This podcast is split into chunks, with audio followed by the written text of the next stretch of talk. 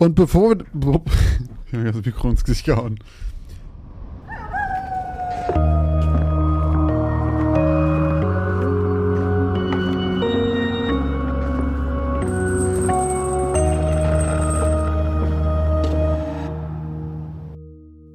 Moin und herzlich willkommen bei Geschichten aus dem Altbau, dem Grusel-Podcast mit dem X-Faktor, mit Christoph Wellbrock und Josch Kliemann.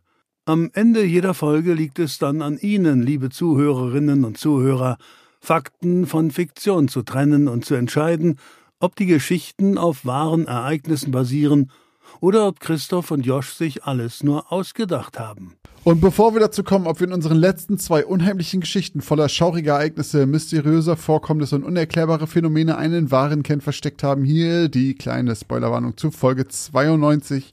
Äh, denn die neuen Geschichten beginnen ab 24 Minuten und 58. Und vorher werden wir uns etwas anhören über die alten Geschichten von der letzten Folge. Äh, und zwar fangen wir heute an mit deiner Geschichte vom letzten Mal mit dem Namen Schluckbeschwerden. Äh, in der geht es um eine Frau, die Klimaforscherin ist. Nein, die macht irgendwas mit. Oh, das müsste ich jetzt wissen. Die hat auf jeden Fall eine äh, Doktorarbeit oder sowas geschrieben oder irgendeine Arbeit geschrieben über irgendwas mit Temperaturen. Mhm. Und dafür auch einen Preis soll sie bekommen. Und wohnt mit ihrem Hund, der passenderweise Celsius heißt, äh, zusammen in einem, ich glaube, in einem Haus. Hast du, glaube ich, gar nicht so genau gesagt. Nee, nee, nee. Und ähm, dann irgendwann soll sie halt diesen Preis bekommen und lässt ihren Hund deswegen diesen Abend zu Hause. Und er fährt los und hat dann auch einen schönen Abend und kommt irgendwann spät abends wieder. Und in dem Moment, wo sie die Tür öffnet, hört sich schon ein merkwürdiges Röcheln von drin. Mhm. Direkt schießt ihr ein Gedanke in den Kopf. Celsius, mein Hund, was ist mit meinem Hund? Und läuft sofort hin und sieht, oh, der kriegt irgendwie keine Luft und packt den sofort ein und ruft ihren Freund an, ähm, den befreundeten Tierarzt, und rast da quasi hin. Der kümmert sich dann auch um den Hund, meint, ja, okay, kriegen wir alles hin, äh, fahr du mal weg und ähm, gönn ihr ein bisschen Ruhe, ich, ich kümmere mich um Celsius. Und sie ist gerade zu Hause oder kommt gerade zu Hause an, da kriegt sie einen Anruf von ihrem Freund, dem Tierarzt, und sagt, bist du schon zu Hause? Äh, und sie so, ja, wieso? Dreh sofort um, steig ins Auto und fahr weg. Denn äh, wir haben gerade äh, die Blockade aus deinem Hund rausgeholt und es sind drei Finger. Und das heißt, dein Hund hat irgendwem die Finger abgebissen und wer weiß, ob der nicht noch da ist. Und sie tut wie ihr geheißen und verschwindet da ganz schnell und ähm, ruft die Polizei und tatsächlich finden die dann einen ohnmächtigen Einbrecher in ihrem Kleiderschrank, glaube ich, äh, der von dem Blutverlust irgendwie ohnmächtig geworden ist. Und tatsächlich hat Celsius, der, ich was war ein Dobermann, mhm. ähm, hat ihr Haus verteidigt und ähm, ihm die Finger abgebissen. Hat, hat das getan, wofür er auch da ist, sagen wir mal wofür man sich so ein Dobermann auch zu Hause hält, während man bei einer Preisverleihung ist. Genau, und auch bei dieser Geschichte haben wir euch gefragt, ob ihr glaubt, ob die Geschichte wahr ist oder nicht. Und 84 Prozent von euch sagen, sie ist wahr und Oha. 16 Prozent sagen, sie ist falsch. Oha. Und ich habe ja schon gesagt, dass die mich an irgendwas erinnert. Und ich kann immer noch nicht genau sagen, woher, aber ich habe das schon mal gehört oder gelesen oder gesehen in einem Film. Irgendwo habe ich das schon mal mitbekommen. Und ich sage, das ist eine, das gibt es irgendwo, du hast es nicht ausgedacht, aber es ist fiktiv. Und ich sage, das ist nie so passiert. Also eine? Was? Also ist es eine? Lüge? Was willst du zu mir hören? Mm, mm, mm, Urbane Legende? Mm. Ist das wirklich eine urbane Legende? Ja, ist eine Urban Legend. Okay. Kann, kannst du tatsächlich genau so einfach googeln unter urbanlegends.de oder so. Äh, und zwar ist es Seite. der Choking Dobermann, beziehungsweise der würgende Dobermann im Deutschen. Ähm, und wie jede ähm, Urban Legend gibt es natürlich mehrere Versionen von dieser mhm. Geschichte, aber die Grundversion ist halt eben, ähm, eine Frau oder ein Mann ähm, haben eben diesen Hund, die sind abends weg, dann kommen sie wieder, der Hund wirkt und sie bringen ihn weg. Es gibt auch verschiedene ähm, Gründe, warum der Besitzer, also das Herrchen bzw. das Frauchen, den Hund dann alleine lässt ja. beim Tierarzt und dann wieder alleine nach Hause fährt. Und dann ruft er eben an und mal sind es zwei Finger, mal ist es einer, mal sind es drei Finger. Manchmal überlebt die Frau auch tatsächlich gar nicht, sondern die findet schon beim Hereinkommen eine Blutspur mhm. und geht dieser Blutspur nach und kriegt den Anruf dann nicht mehr, sondern äh, dann ist es so ein bisschen so, man findet dann nachher das Telefon, wo eine SMS drauf ist und so, Okay. die Polizei findet das und so weiter und so fort. Aber diese Geschichte ist so nie passiert. Man hat auch tatsächlich damals, als diese Urban Legend gab, ähm, versucht herauszufinden, ob das wirklich irgendwo mal passiert ist und hat in verschiedensten ähm, Polizeistationen ähm, herumgefragt, ob es irgendwo da mal einen Case gab. Von Gab wann ist die Story? Nicht. Ähm, ui, da muss ich mal eben. Warte mal. Also gibt's so ein- Man vermutet oder man kann davon ausgehen, dass die oder die erste Version, die wirklich veröffentlicht wurde, wurde 1984 veröffentlicht. Ähm, und doch zwar so in dem Buch The Choking oder die Geschichte hieß da The Choking Doberman and Other New Urban Legends. Mhm. Und das hat äh, Jan Harold Brunvand veröffentlicht. Brunvand. Der Professor ähm, an, ähm, für Englisch an der Universität in Utah war. Genau, also die Mehrheit von euch ist, ja, was soll ich sagen, mir nicht unbedingt auf den Leim gegangen. Also die ganze Geschichte an sich ist ausgedacht. Ähm, Das ist schon ne, die also Mehrheit, die auf den Leim gegangen. Tonja ähm, äh, habe ich mir ausgedacht und ihren Hund Celsius. Das wollte ich auch gerade fragen. Das kommt komplett von dir. Genau, also Celsius, äh, da habe ich mich sehr gefreut, dass du das so toll fandst, dass der so hieß. äh, ich fand das nämlich auch ganz cool. ähm, ich fand Celsius aber auch einfach irgendwie einen süßen Ist ein Hundenamen. cooler Hundename, finde So, ich auch. äh, und dann habe ich tatsächlich ihren Beruf äh, um den Hundenamen herum Mm, geschrieben okay. und deswegen ähm, ist sie eben Wissenschaftlerin für Thermodynamik. Und die Arbeit, die sie geschrieben hat, die hat tatsächlich irgendwann mal jemand geschrieben, denn Entwicklung eines latenten thermischen Energiespeichermodells in Modellika für den Niedertemperaturbereich ist eine Arbeit, die irgendwann mal an irgendeiner Uni einen Preis gekriegt hat und ich habe mir einfach das Ding daraus Hast du kopiert. bei Google Scholar einfach nach irgendwie Temperatur Ich habe irgendwie, äh, ja, ich habe, glaube ich, gegoogelt Thermodynamikwissenschaft Preise oder so. Und dann kam da so eine Arbeit, dachte ich, Okay. na, komm, dann bediene ich mich da ganz einfach. Wie hieß die äh, gute Frau? Äh, Tonja Wusakanda. Tatsächlich einfach kein Easter Egg und nix, habe ich mir einfach, ähm, Auch irgendwie ein cooler Name. Ja, Tonja Wusakanda. Floate irgendwie so weg. Float auch wirklich weg. Ja, genau, ja. Ja. Kann man machen. Kann Genau. man machen. Das heißt, diese ganze Geschichte um dieses Choking Dobermann Urban Legend Mhm. Ding herum ist von mir, aber die Grundidee kam eben aus dieser urbanen Legende. Deswegen liegen nur 16 Bands, ne? 16% von euch richtig und 84% von euch. ja, 16% haben- plus Josh, musst du dazu sagen. Plus Josh. Äh, und 84% von euch haben daneben gelegen. Freut mich sehr. Tja, endlich mal. Aber Aber, cool. tatsächlich, ich habe ich hab noch nie von dieser Urban Legend gehört. Also das ist eine, ähm, die ich so noch nie gehört habe, die ich tatsächlich äh, im Internet gefunden habe, eben beim äh, Brainstorm nach Geschichten. Ähm, Das könnte tatsächlich eine sein, mal, die ich tatsächlich irgendwann mal bei meinen äh, Recherchen im Internet mal gefunden habe oder auch einfach, als ich nach Geschichte mal so drüber gelesen, so halb hängen geblieben, aber habe ich nicht weiter forciert irgendwie. Es kann schon sein, dass, es, dass ich das daher kenne. Ich weiß es wirklich nicht, aber es kam mir halt wirklich bekannt vor. Ähm, das kann, das kann sehr gut sein. Ich habe mich gewundert, äh, also ich habe mich wirklich gerade gewundert, dass du gesagt hast, dass 84% glauben, dass das falsch war, weil normalerweise ja, so Urban Legends. ist es eigentlich so, ich meine, wie mit dieser ähm, Robert-Puppe. Du hattest überhaupt keinen Schimmer und dachtest, ich schreibe irgendeine ne, Annabelle-Puppengeschichte und in den Kommentaren wussten alle, um was es geht. Und Ja. hat irgendjemand das in den Kommentaren geschrieben? Ich glaube nicht. dass es eine Urban Legend ist, weiß ich nicht genau. Ich, ich Nie, also ich hätte eigentlich ge- wirklich erwartet, dass mindestens eine Person schreibt, ah ja, hier, der, der Choking Dobermann. Aber es hatten wir bei Urban Legends ja schon öfter, dass die halt dadurch durch diese Charakteristik der Urban Legend ist es ja auch so, dass viele immer denken, ja doch, davon habe ich auch schon gehört, das ist hier in der Nähe Ach passiert. so, ja. Und Mhm. weil, Schon also wie bei dem Clown. genau, Creepypasta ist eher so, dass Leute sagen, jo, die habe ich schon mal gelesen. Die habe ich schon mal gelesen, ja. stimmt. und Urban Legends ist oft so, ja, das habe ich schon mal gehört. Und schon mal gehört ist immer so, Wobei die Geschichte mit äh, hier Gute Nachtkuss, ja, das wussten ganz, ganz Das- viele. Obwohl, da weiß ich die Abstimmung gar nicht mehr. Das würde mich jetzt auch interessieren. Aber, da stand das auf jeden Fall in den Kommentaren, dass die das als kleine Kinder auch schon gehört haben. Ja. Vielleicht ist es auch so ein Zeitding. Wobei, Ja. gut, die wurde 84 veröffentlicht, aber unter The New Urban Legends. Dann dauert es ja immer noch eine Weile, bis man die Moment, das wirklich. hier ankommt. Ne? Was ich ja immer noch krass finde, eine der berühmtesten Urban Legends wahrscheinlich, und ich finde es wirklich immer wieder krass, dass ich das auch tatsächlich in meinem Kaff im Kindergarten und im Kindergarten vielleicht nicht, aber in der Grundschule auf jeden Fall schon gehört habe, und zwar diese Geschichte mit Marilyn Manson.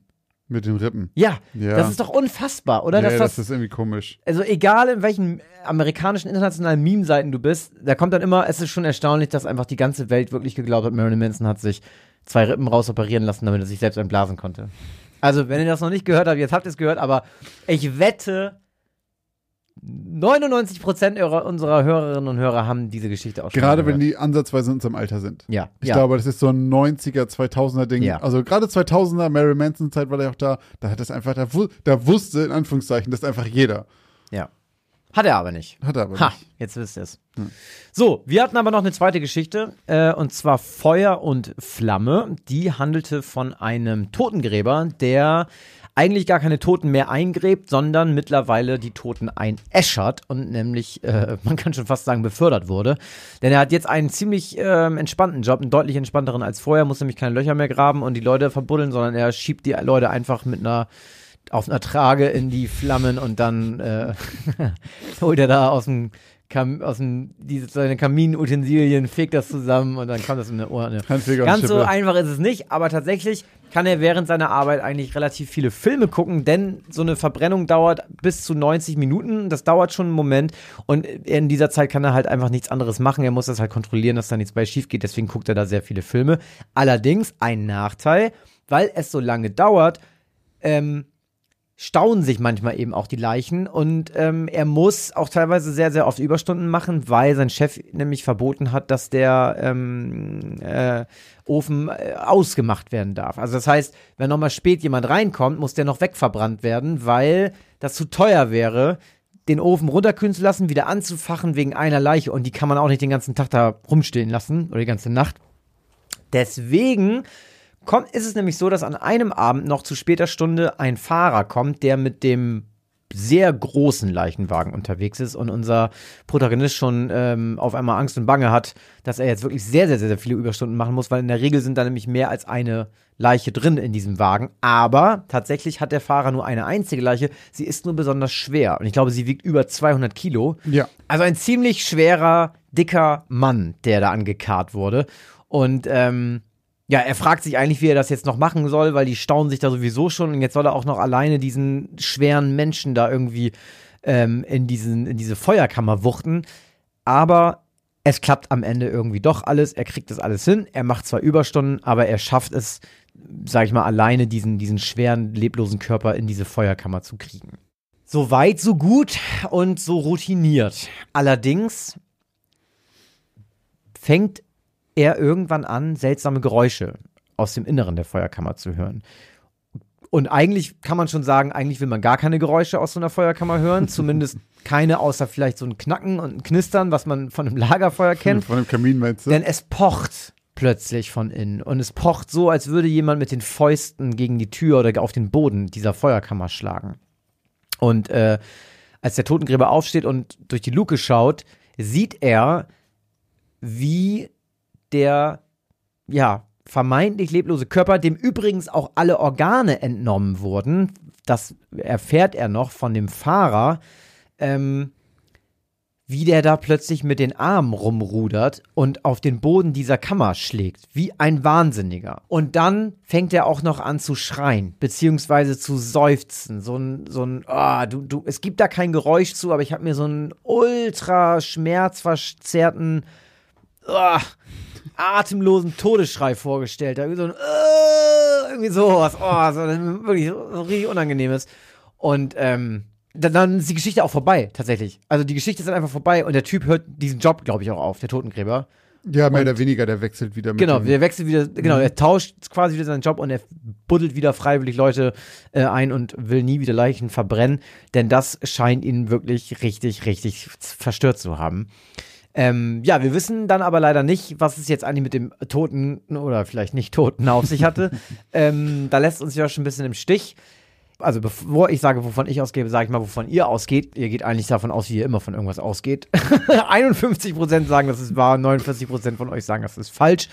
Ich schließe mich der Mehrheit dieses Mal an und sage auch, das ist eine wahre Geschichte. Ähm, denn ich gehe davon aus, dass der Tote tot war und dass es sich da um irgendein sehr seltenes Phänomen handelt, bei dem ich habe das ja schon so ein bisschen veralbert und gesagt, wie so ein Regenwurm, so, ne, der ja. nochmal, oder wie so ein Huhn, die können ja auch noch ein paar Momente ohne, Ohne Kopf. Kopf. durch die Gegend laufen.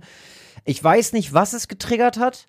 Ich will mich vielleicht gar nicht auf die Flammen festlegen, aber vielleicht auch doch, vielleicht sind es die Flammen gewesen.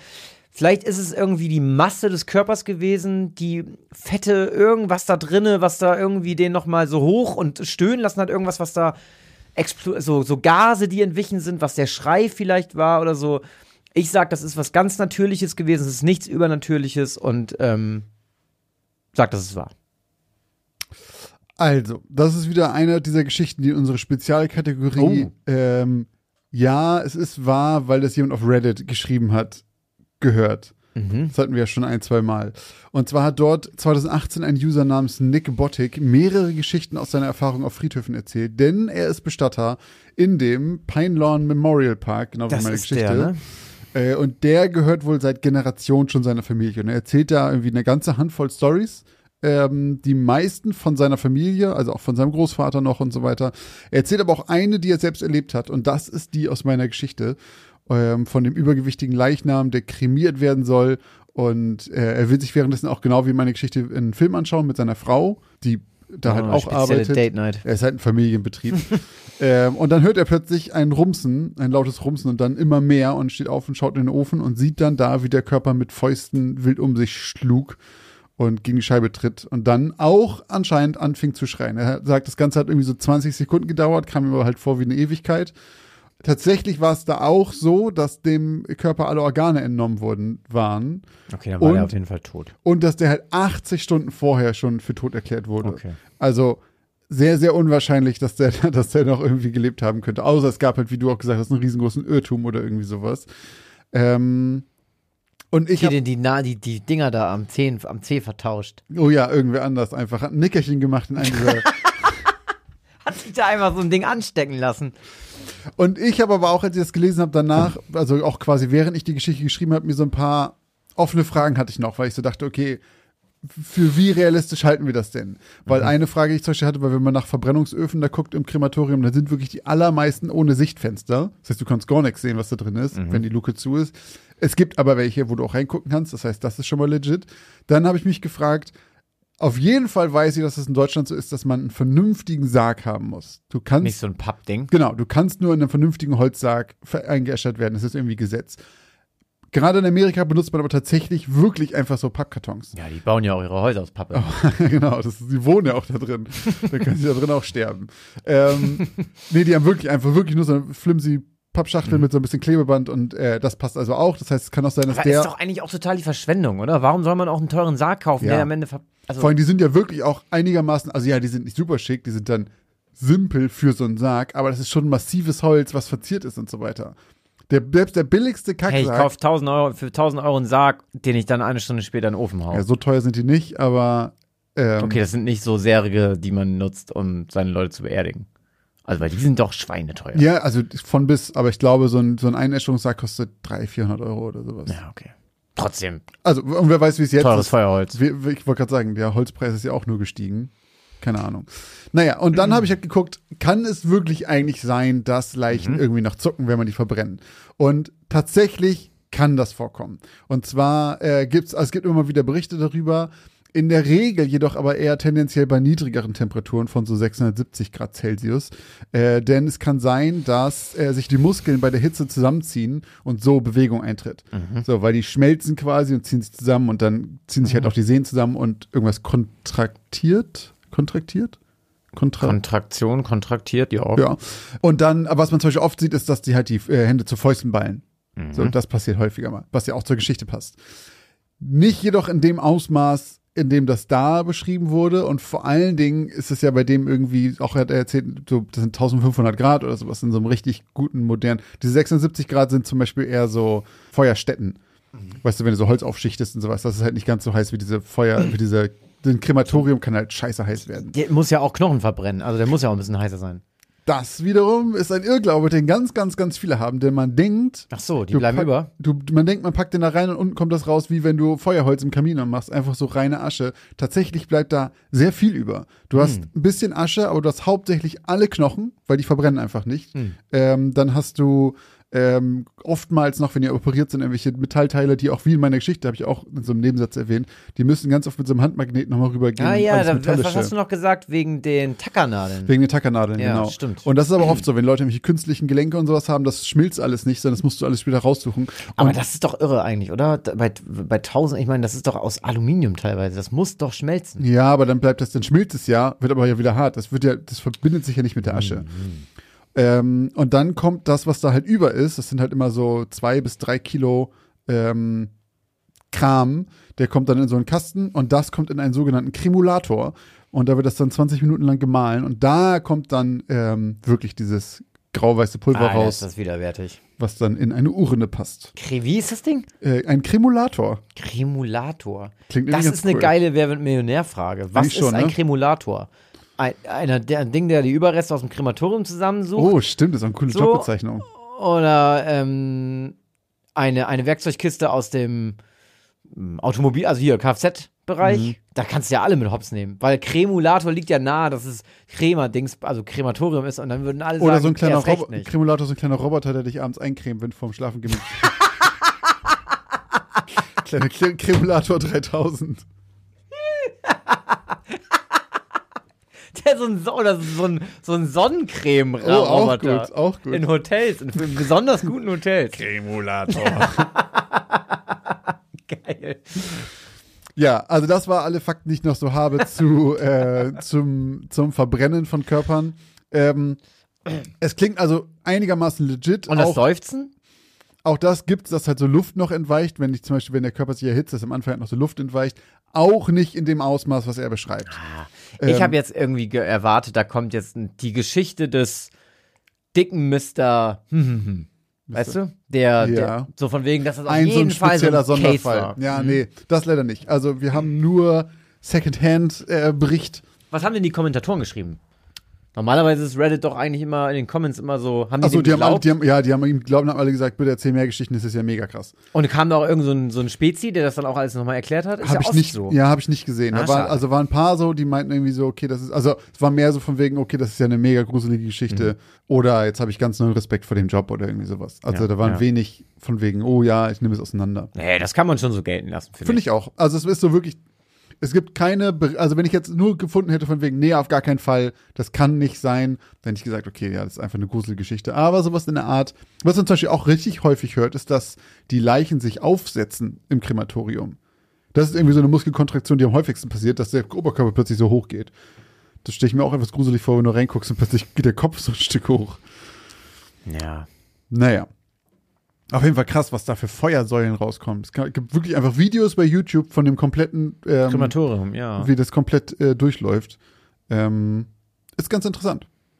Und was auch stimmte, ist, dass bei ähm, sehr dicken Menschen ähm, da Probleme auftauchen können, weil das Fett halt extrem heiß verbrennt und es gab tatsächlich schon richtig krasse Brände und solche Öfen sind kaputt gegangen, wenn da zu viel Fett drin war. Aber warum nimmt man bei so einem Fetten die ganzen Organe raus? Die kannst du doch alle gar nicht mehr benutzen, die meisten. Kann ja Also, sein, weil die sind ja auch ja, aber schon kann alle ein bisschen dicker. Stell dir vor, der ist unter irgendwelchen komischen Umständen gestorben und dann musste obduziert werden und nimmst du die raus, um das zu untersuchen und dann brauchst du, sagt ja keiner, pack das mal alles wieder ordentlich da rein. Ach so, wird das dann alles entnommen? Keine Ahnung. Wenn irgendwas Bestimmtes ist. Wenn, Ja, du, keine Ahnung, wenn du gucken willst, ob der an Tollwut gestorben ist, dann musst du, glaube ich, fast alle äh, Organe untersuchen. Oh ja. Weil es ist, glaube ich, das kann man da Dann drin packen die die dann wirklich nicht wieder rein? Keine Ahnung. Also ich weiß, wozu? Die liegen da, da so lose drin. Naja, du, es gibt Leute, die haben keinen Organspendeausweis, weil sie das alles bei sich behalten wollen. Ich hätte jetzt, oder können wir mal hier schöne Frage an die Community, äh, falls wir haben ja einige aus dem Medizinbusiness. Ähm, ich hätte gesagt, Moment, wo du es un unter, äh, entnimmst und untersuchst, ist es danach nur noch medizinischer Abfall. Und gehört nicht mehr zu dem Körper und muss zurückkommen, weil die, gerade wenn die Person tot ist. Hä, aber das kannst du ja nicht entscheiden. Naja, wenn du eine Obduktion machst und das muss rausgenommen werden wegen der medizinischen Behandlung. Ja, aber dann kannst du ja auch sagen, ich muss den Arm mir angucken, weil der untersucht werden muss, dann kann ich ihn auch gleich weghauen. Brauche er ja nicht mehr. Bin ich mir nicht so sicher. Okay, ich gebe die Frage einfach Hast so du einen weiter. Organspendeausweis? Ähm, ja, aber. Oh, halt, jetzt kommt aber aber. Was darf nicht genommen werden? nee, ich habe den nicht dabei. Einfach. so. Man muss den eigentlich immer dabei haben. Ich bin ja äh, Verfechter für jeder ist Organspender, außer du hast einen, ich bin kein Ach so. Organspendeausweis. Ah ja, stimmt. Ist das So. nicht mittlerweile sogar Nee, so? das wollten sie immer mal machen. Ich glaube, die, irgendwie- die irgendwie 51 Prozent oder sowas waren dagegen. Irgendwie Ah, sowas, keine Ahnung.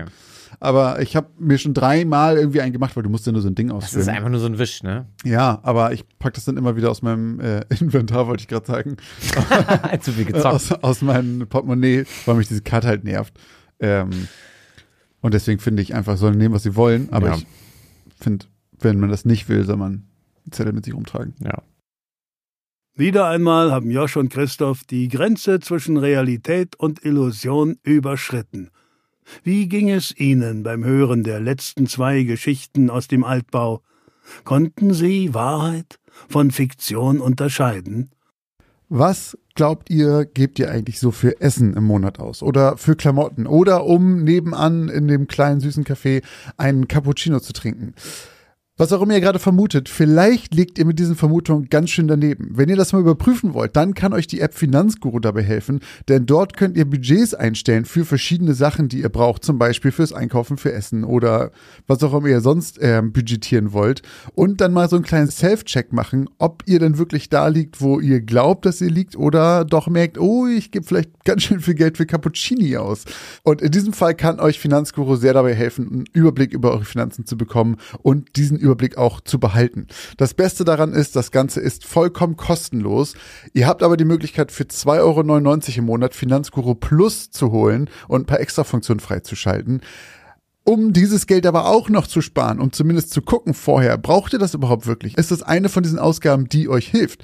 Dafür könnt ihr Finanzguru Plus drei Monate komplett kostenlos testen. Dafür müsst ihr einfach nur den Code Altbau benutzen. Der ist 30 Tage lang gültig und damit bekommt ihr drei Monate Finanzguru Plus vollkommen kostenlos. Ganz wichtig jedoch, das gilt nur für Neukunden. Das heißt, wenn ihr schon Kunde da seid, dann seid ihr wahrscheinlich eh glücklich damit und braucht ihn gar nicht. Die Anleitung, wie das funktioniert, könnt ihr ganz einfach hier finden bei uns in den Shownotes. Das haben wir euch wie immer hier verlinkt. Also probiert es jetzt gerne aus und guckt mal, wo ihr bei euren Budgets in Wirklichkeit liegt und ob da nicht für irgendwas viel zu viel Geld flöten geht. Und dann machen wir auch direkt weiter. Denn der gute Kliman darf hier gleich weiter schnacken. Denn er darf nämlich heute zuerst vorlesen und aufschließen, Leute. Meine Geschichte von Folge 92 trägt den Titel Waschtag. Victoria stöhnte laut auf beim Anblick der riesigen Wäscheberge, die sich vor ihr aufstapelten. Das hatte sie jetzt davon, dass ihr Mann sich keinen Ersatz für Maria, ihre Haushaltshilfe, gesucht hatte, während sie vier Wochen lang Urlaub machte. Aber nein, Anthony wollte ja unbedingt Geld sparen. Geld sparen. Als ob er das nötig hätte. Ihr Mann war schon immer recht geheimniskrämerisch gewesen, was seine Finanzen anging, so dass Victoria ehrlicherweise nicht wusste, wie es um sein Geld stand. Doch er war seit Jahren erfolgreicher Autor. Und nicht nur das, sie wohnten gemeinsam in einem riesigen Anwesen mit fast 900 Quadratmetern Wohnfläche. Es war so riesig, dass Victoria sich noch Wochen nach ihrem damaligen Einzug hier noch regelmäßig in Zimmer verirrt hatte, die sie noch nie zuvor gesehen hatte. Da fiel es ihr ehrlich gesagt schwer zu glauben, dass Anthony an der Haushaltshilfe sparen musste. Aber vielleicht war Victoria auch einfach nur genervt. Alleine Staub zu saugen hatte sie beinahe einen kompletten Tag gekostet, bevor ihr überhaupt eingefallen war, dass sich die Wäsche seit drei Wochen hier stapelte. Sie wusch den ganzen Tag schon eine Ladung nach der anderen und sortierte und trocknete bergeweise Klamotten, während Anthony sich mal wieder in sein Büro verkrochen hatte. Victoria wusste, dass er dort nicht gestört werden wollte. Er arbeitete seit einer Weile an einem neuen Buch. Natürlich handelte es mal wieder vom Vietnamkrieg, wie nahezu alle seine Bücher. Ihr Mann hatte in Vietnam gedient. Sie hatte ihn erst lange danach kennengelernt, doch alle seine Freunde, die ihn schon vorher gekannt hatten, hatten ihr erzählt, dass er als ein anderer Mensch von dort wiedergekommen war. Sie glaubte zu wissen, was sie meinten. Sie hatte Anthony oft dabei erwischt, wie er Gedanken verloren mit starrem Blick ins Nichts schaute, die Augen weit offen und die Stirn in Sorgenfalten gelegt. Sie hatte ihn oft gefragt, was dann in ihm vorging, doch er winkte stets ab. Ach nichts, ich war nur in Gedanken, sagte er dann meist. Doch Victoria konnte förmlich sehen, wie er versuchte, die Bilder vor seinem inneren Auge wegzuwischen. Sie fragte sich oft, was er dort erlebt hatte. Dann riss das Piepen der Waschmaschine Victoria wiederum aus ihren Gedanken. Und wieder eine Maschine durch, ächzte sie und schob den Wäschekorb mit ihrem Fuß vor die Trommel. Dann füllte sie ihn mit den feuchten Bündeln zum vierten Mal heute und machte sich auf den Weg nach draußen zur Wäscheleine. Der Hauswirtschaftsraum des Anwesens befand sich aus irgendeinem Grund im ersten Stock, war jedoch nicht groß genug, um die Wäsche dort aufzuhängen. Und obwohl es mehr als genug Räume gegeben hätte, aus denen sie dedizierte Trockenzimmer hätten machen können, war Anthony immer sehr bestimmt dagegen gewesen. Es war Victoria ehrlicherweise auch immer egal gewesen, bis Maria nach einem langen Urlaub bei ihrer Familie in Mexiko gefragt hatte und die Arbeit an Victoria gefallen war. Diese lief gerade eilig mit dem Wäschekorb vor der Brust den oberen Flur entlang und stieg auf die lange gedrehte Treppe, die nach unten führte, als sie eine der Treppenstufen verfehlte. In der Millisekunde, in der ihr Hirn realisierte, dass die erwartete Treppenstufe ausblieb, schoss reflexartige Panik durch ihren Körper, und sie fühlte sich, als würde sie in ein endloses Loch fallen, bis ihr Fuß plötzlich hart und unerwartet auf die Stufe darunter auftraf. Sie sackte sofort in die Knie, ließ den Wäschekorb fallen und griff nach dem Geländer zu ihrer Rechten. Während die Wäsche sich aus dem Korb über die Treppe ergoss, kam Victoria mit einem Ruck zum Stehen. Sie hatte sich gerade noch halten können. Sie atmete tief durch und lachte nervös auf. Diese verdammte Treppe wird mich eines Tages noch umbringen. Sie wartete noch ein paar Sekunden, bevor sie die Kleidung wieder in ihrem Korb aufsammelte und hinausging. Draußen hingen auf mehreren Metern Leine bereits etliche Laken, Handtücher, Hemden und vieles mehr, was sie in den letzten Stunden durch die Waschmaschine gejagt hatte. An der Seite in Richtung des kleinen Waldes war jedoch noch immer genug Platz und Victoria fing an, den Inhalt des Wäschekorbs dort dazu zu gesellen. Dabei fiel ihr eine Wäscheklammer aus der Hand. Als sie sich bückte, um die weiße Klammer aus dem Gras aufzuheben, sah sie etwas gräulich Weißes zu ihren Füßen neben der Klammer liegen. Auf den ersten Blick hielt sie es für ein paar Socken, die aus dem Korb gefallen waren. Doch es sah filziger aus, und als sie es berührte, zerfiel es förmlich und entblößte kleine, weiße Knochen. Angeekelt zuckte Victoria zurück. War hier eine Maus gestorben? Dann erkannte sie auf einmal viele weitere weiße Stückchen im saftigen Grün des Grases um sie herum. Perplex machte sie einen Schritt zur Seite. Knackend zerbröselten die kleinen Knochen unter ihren Sandalen. Das Geräusch ließ sie zusammenzucken und sie schüttelte sich, während sie schnell nach dem Korb griff und ein paar Meter weiterging. Doch sie dachte nicht lange darüber nach. Sie lebt nun mal ein wenig ab vom Schuss, und das waren bei Weitem nicht die ersten Knochen oder Tierkadaver, die sie schon in ihrem Garten gefunden hatte. Zurück oben im Hauswirtschaftsraum atmete Victoria beim Anblick der Wäsche erleichtert auf. Nur noch eine Maschine, dann wäre sie durch. Sie zog die Kleidungsstücke nacheinander aus dem Haufen und krempelte auf links gezogene Shirts um, zog Ärmel aus den Hemden und schaute durch die Taschen der Hosen. Als sie in einer von Anthonys Hosen etwas ertastete. Zuerst hatte sie es für ein Taschentuch gehalten und wollte sich schon angewidert die Hände waschen, doch dann erkannte sie das Logo einer Kneipe. Rainbow Room. Das hatte sie noch nie gehört. Sie wollte es gerade zerknüllen, als sie sah, dass jemand darauf etwas geschrieben hatte. Es war der Name Mitchell und einige Zahlen vermutlich eine Telefonnummer.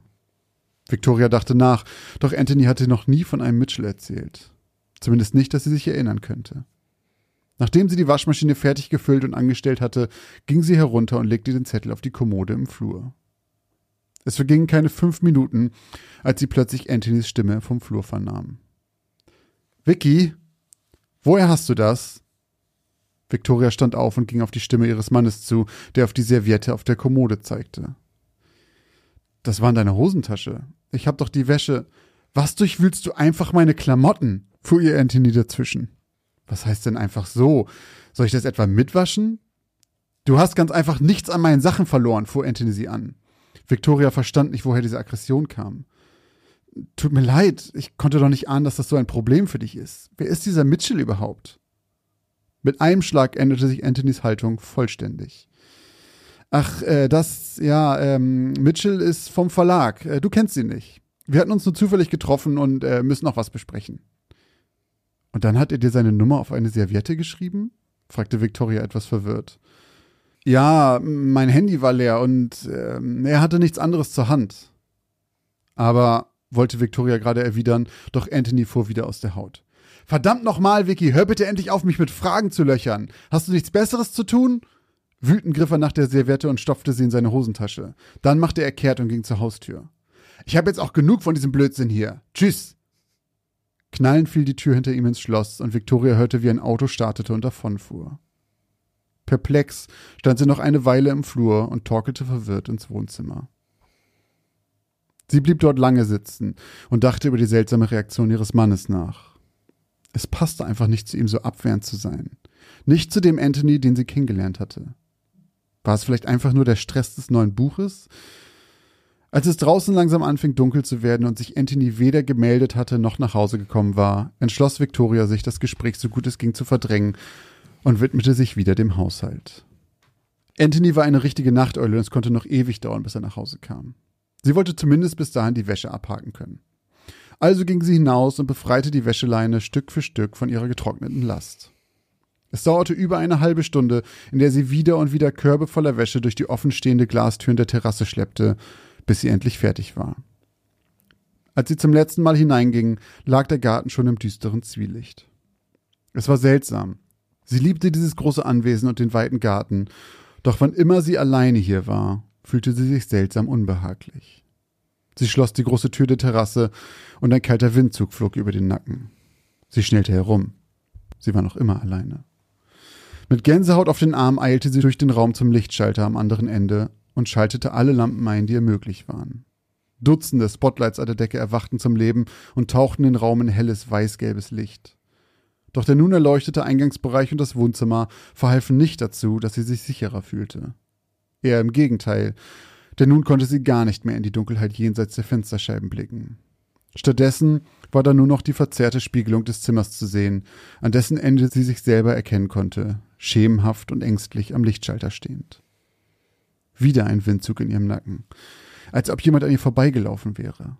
Sie wirbelte herum, die Hände verteidigend erhoben, doch das Gruseligste, was sie hinter sich sehen konnte, war die Treppe, die im Eingangsbereich auf die nächste Gelegenheit wartete, Victoria stolpern zu lassen. Obwohl das Haus so groß und weitläufig war und eventuell noch immer irgendwo ein Zimmer lag, das sie noch nie gesehen hatte, fühlte Victoria sich plötzlich wie eingesperrt. Als ob die Wände immer näher rücken würden, als wenn sie etwas beobachten würde. Sie fühlte sich wie eine Feldmaus, auf der der Blick eines Raubvogels lag.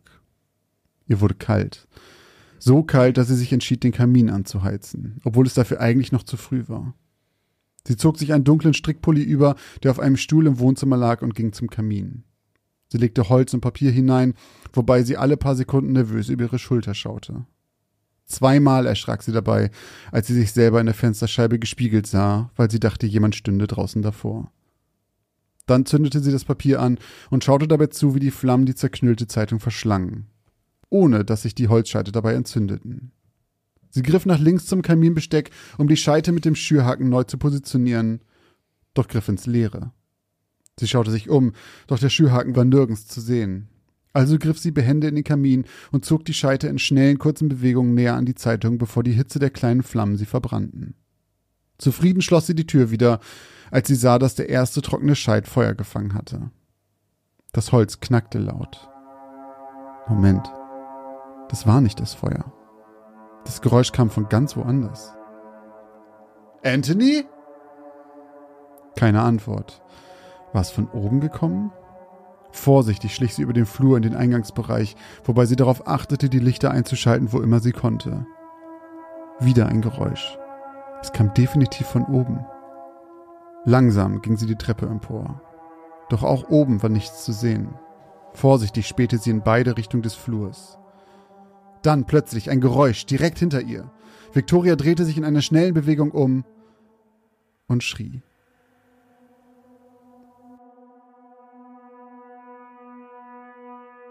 Um 2.40 Uhr in der Nacht ging ein Notruf bei der Polizei ein. Am anderen Ende war Anthony, vollkommen außer Atem und offensichtlich der Panik nahe. Er gab seine Adresse durch, erklärte, er habe seine Frau gefunden. Sie wäre die Treppe heruntergefallen, atmete jedoch noch. Doch nach ein paar Nachfragen der Notrufzentrale legte er unvermittelt auf. Wenige Minuten später rief er erneut an, fragte, wo der Notwagen bliebe und legte erneut auf. Als die Notärzte nur eine Minute später eintrafen, fanden sie nur noch den leblosen Körper von Victoria in einer großen Lache ihres eigenen Blutes vor. Bei der Untersuchung der Leiche offenbarten die Mediziner viele Schnitte und Prellungen an ihrem Kopf. Nicht unbedingt untypisch für einen Treppensturz, wenn auch nicht in dieser Schwere. Was jedoch untypisch war, war, dass sie weder einen Schädelbruch noch massive Verletzung des Gehirns aufwies, was nicht zu der Todesursache des stumpfen Gewalttraumas passte. Stattdessen fanden sie bei der Obduktion aber etwas anderes in den Wunden an Victorias Kopf, auf das sie sich einfach keinen Reim machen konnten und es schnell wieder vergaßen. Und zwar eine einzige, mikroskopisch kleine Feder.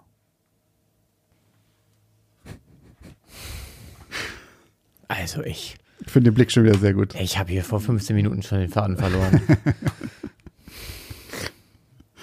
also. Ich muss das jetzt nochmal zusammenfassen. Also, Ja, komm. die wäscht den ganzen Tag da Wäsche. Ja. Gefühlt wäscht die da Wäsche von vier Wochen. Drei Wochen sind es tatsächlich. Drei Wochen. Ja. So. Dann findet sie beim, wie man das ja so macht, die Taschen nochmal ausleeren, Mhm. damit da nichts kaputt geht. Ich wette, irgendwer schreibt, dass man vergessen hat, sein Handy aus der Tasche zu holen oder so. Weißt du? Ach so, ja. Oh, Äh, auf jeden Fall, Jetzt, oh, ganz kurz, das würde mich Ja. interessieren. Leute, liebe Community, was war das Schlimmste, was ihr jemals mitgewaschen habt aus Versehen? boah, ich, AirPods oder so? AirPods oder Handy, glaube ich, am ehesten. Meine Freundin hat letztens meine, meine Sonnenbrille äh, mitgewaschen. Äh, hat sie es überlebt? Pff, Gläser sind völlig im Arsch. Und das waren auch noch polarisierte Gläser. Also, war nicht Oh, ist das die Sonnenbrille, die ich kenne? Nee, nee, nee, Okay. nee, nee, nicht die, die ich zum Geburtstag gekriegt Okay. habe. Nee, nee, ne Fahrrad, mit der ich Fahrrad fahre. Ah, nee, okay. nee, nee, nee. Ist das eine schnelle Brille? Das ist eine ganz schnelle Das ist eine ganz schnelle ja. Brille. Da ist auch extra so ein Band dran, weißt du, wenn du nicht wegfliegst. Ähm, nee, ist nicht, aber egal. Da, darum, darum geht's ja nicht. Ja. Ähm, so, dann findet sie dann eine Serviette drinne von einem speziellen Laden, Rainbow Room, also Mhm. vielleicht eine Gaststätte, eine Kneipe oder wer weiß, was es sonst ist, vielleicht irgendein geheimes Herrenzimmer mit dem Namen Mitchell und der Telefonnummer drauf. Ihr Mann reagiert völlig komisch Mhm. und dann, dann habe ich irgendwie einen Blackout und du- sie sitzt vorm Kamin. Das, ja, das passt ungefähr. Dann ist er abgehauen. Er ist abgehauen. Ja, und sie versteht nicht warum und denkt sich dann, okay, ja, gut, ich kann jetzt die ganze Zeit rumsitzen, dann macht sie ihre Wäsche weiter. Und Genau, und dann wird ihr kalt. dann wird ihr kalt. Aber auch grundlos. Sie macht die Wäsche, ihr wird kalt und dann äh, macht sie den Kamin an. Guckt Ja. ins Feuer, knackt, es knackt, aber es knackt nicht aus dem Dings. Ja. Der Kamin, der Scheit ist, äh, der Schürhaken ist nicht da. So, dann knackt's, die dreht sich um, Ja. wusch. Ja, so in etwa. Aber äh, du hast jetzt ja nicht gesagt, dass der Kamin im ersten Stock ist. Nee, sie geht ja in den ersten Stock dann wieder. Der Kamin ist unten und dann geht sie die Treppe wieder hoch. Weil das Knacken daherkommt. Genau. Habe ich das akustisch nicht Das gehört? kann sein. okay, also sie, Ich okay, glaube, du warst kurz ohnmächtig eben einmal. okay, das knackt, sie geht hoch Ja. und dann Hört dann- fällt sie die Treppe runter. Und dann hört sie wieder irgendwas und schreit. Genau, genau, genau. Und ja, dann- ja, ja. dann und kommt der Notruf von fällt sie die Treppe runter, beziehungsweise wird. Okay. Und sie hat keinen Schädelbruch. Nee. Und das hätte man aber eigentlich. Na, in der Regel, wenn die Todesursache ähm, Dingsbums-Trauma ist, dann hast du in der Regel ist da entweder Also sie hat diese Todesursache, aber die Verletzungen passen nicht. wird äh, obduziert auf jeden Fall. Also es wird gesagt, dass es die Todesursache und die Verletzung passen nicht, nicht so richtig auf jeden okay, Fall. und was hat diese Feder da jetzt verloren? Keine Ahnung. Mikroskopisch klein? Sachen gibt's Alter, da bin ich ja jetzt schon wieder wirklich so auf die Auflösung gespannt, was es da schon wieder zu hören gibt. Also ich kann äh, wirklich, ich habe schon wieder überhaupt keine Ahnung, was ich dazu sagen soll. Also man, natürlich hätte man gesagt, sie kriegt eins mit dem Schürhaken übergezogen. Und ähm, vielleicht hat vorher jemand den Hühnern damit eins übergezogen und dann war da noch eine mikroskopisch kleine Feder dran. Das ist möglich auf jeden Fall. Und die Feder hat dafür gesorgt, dass die, ähm, das ist kein Aber es macht ja alles überhaupt keinen Sinn. Also sie wurde umgebracht und dann, aha, sie wurde umgebracht und man hat es so aussehen lassen, als wäre sie die Treppe runtergefallen. Man hat es, und aber sie ist halt offensichtlich nicht die Treppe runtergefallen, weil sonst hätte sie ja. Diese Wunden meinst du? So, sie hat zwar diese Ursache, aber sie hat nicht die Wunden, die zu dem, ähm, dem Szenario passen. Interessante Theorie. Ach, keine Ahnung, Leute, ich weiß noch nicht, was ich sagen soll. Ich ziehe das hier alles nur künstlich in die Länge. Ich habe wirklich, ich, ich bin sehr gespannt. Bin sehr gespannt. Ich kann Das- mir jetzt, ich kann mir genauso wie ähm, die, äh, die untersuchenden Ärzte da auch keinen Reim darauf machen. Aber warum vergessen die das denn? Was sind das denn für Ermittler? Oh, da können wir uns keinen Reim drauf machen. Das vergessen scheint nicht so schnell. wichtig gewesen zu sein. Was hingegen unvergesslich sind, sind immer Geschichten, die Christoph uns hier zum Oh. Besten gibt. Und, Und, unvergesslich sind einfach diese schlechten Überleitungen mittlerweile. und heute hat Christoph wieder was ganz Besonderes für uns mitgebracht. Wenn das wirklich immer so schön ist, dass ich hier auch Geschichten vorlese, dann lese ich natürlich heute auch wieder eine vor. Meine Geschichte aus Folge 92 heißt Katertag. Grelles Sonnenlicht. brannte sich wie ein Laser durch die dünnen Leinenvorhänge, die behelfsmäßig mit Kabelbindern an der Gardinenstange angebracht waren, und weckte unfreiwillig den 29-jährigen Langschläfer, dessen Wecker eigentlich erst in zwei Stunden den Beginn des Tages verkünden sollte.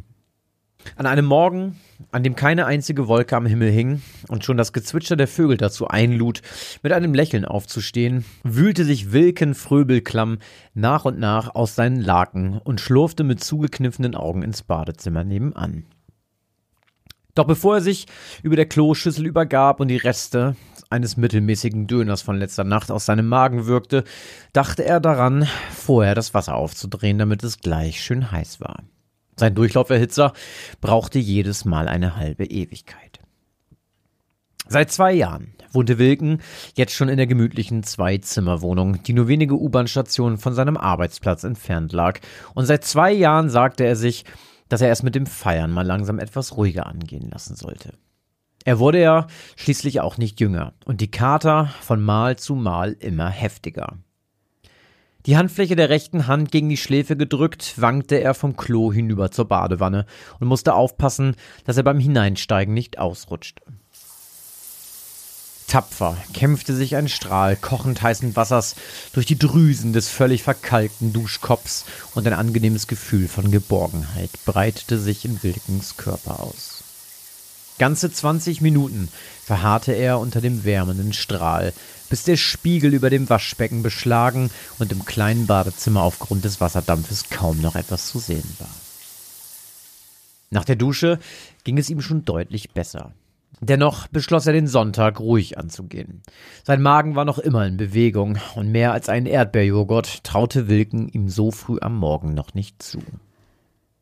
Nach dem Frühstück entschloss er sich, das Haus für einen kurzen Spaziergang zu verlassen. Sich bei frischer Luft die Beine zu vertreten, war garantiert keine schlechte Idee. Auf dem Weg zur Garderobe blieb er wie fast jedes Mal an dem kleinen Flurfenster stehen, welches in den schmalen Lichtschacht zeigte.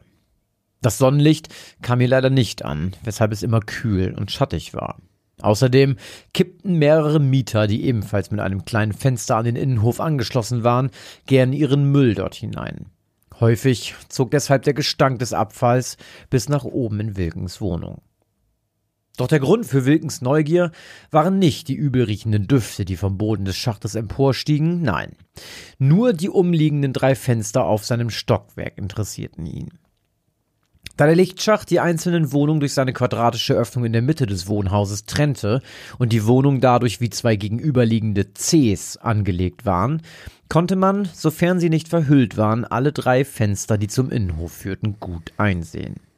Und die Wohnung, die Wilkens Wohnung direkt gegenüber lag, wurde von einer ziemlich merkwürdigen Frau bewohnt.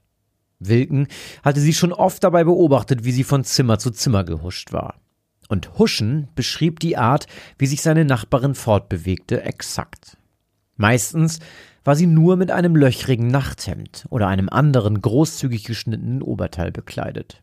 In seinem ersten Monat in der neuen Wohnung hatte Wilken durchs Flurfenster beobachtet, wie sie mehrere Möbel mit Decken verhangen hatte.